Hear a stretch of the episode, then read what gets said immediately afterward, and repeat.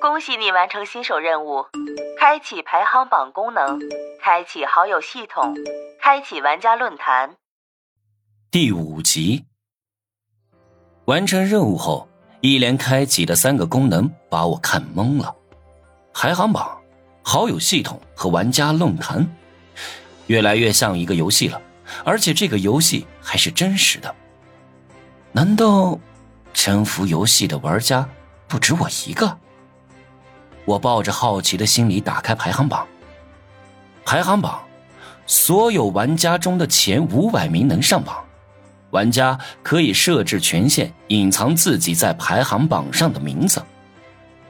我看到排行榜上有一大半的人都隐藏了名字，尤其是排名前十的人里，只有一个人没有隐藏名字，就是排名第一的云天空。这个云天空究竟有多厉害，居然能排到第一名，而且都自信的没有隐藏名字，好像。不是真名啊！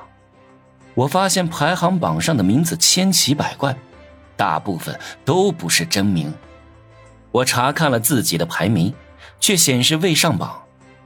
我不知道排行榜是以什么为标准来排序的，反正我刚参加征服游戏，排名低也是很正常的。接下来，我打开了好友系统。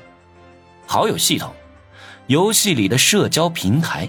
玩家可以互相添加好友，发送信息进行交流。连好友系统都有，看来游戏的玩家有很多呀。我只是其中一个，而且征服游戏里的玩法也很丰富。我点开搜索好友，犹豫了会儿，输入了“朱小军”三个字。结合朱小军的古怪行为，我怀疑他也是征服游戏的玩家。果然，朱小军被我搜到了，还显示在线的状态。我把自己在游戏里的名字改成了无敌，然后给朱小军发去了好友申请。我决定试探一下他，看看他的任务目标是谁。如果是班花的话，我一定要破坏他的任务。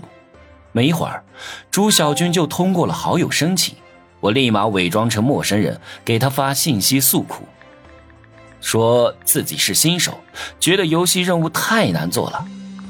哎，是啊，这任务太难了。我胆子又小，只敢找我们班的班花下手。就他脾气好，万一被发现了，也不会说我什么。我去，朱小军的任务目标果然是班花。脾气好就是你欺负他的理由。我决心给朱小军一点教训，跟他随便扯了几句，就打开了玩家论坛，上面却显示我没有登录资格，必须完成一环主线任务才拥有登录资格。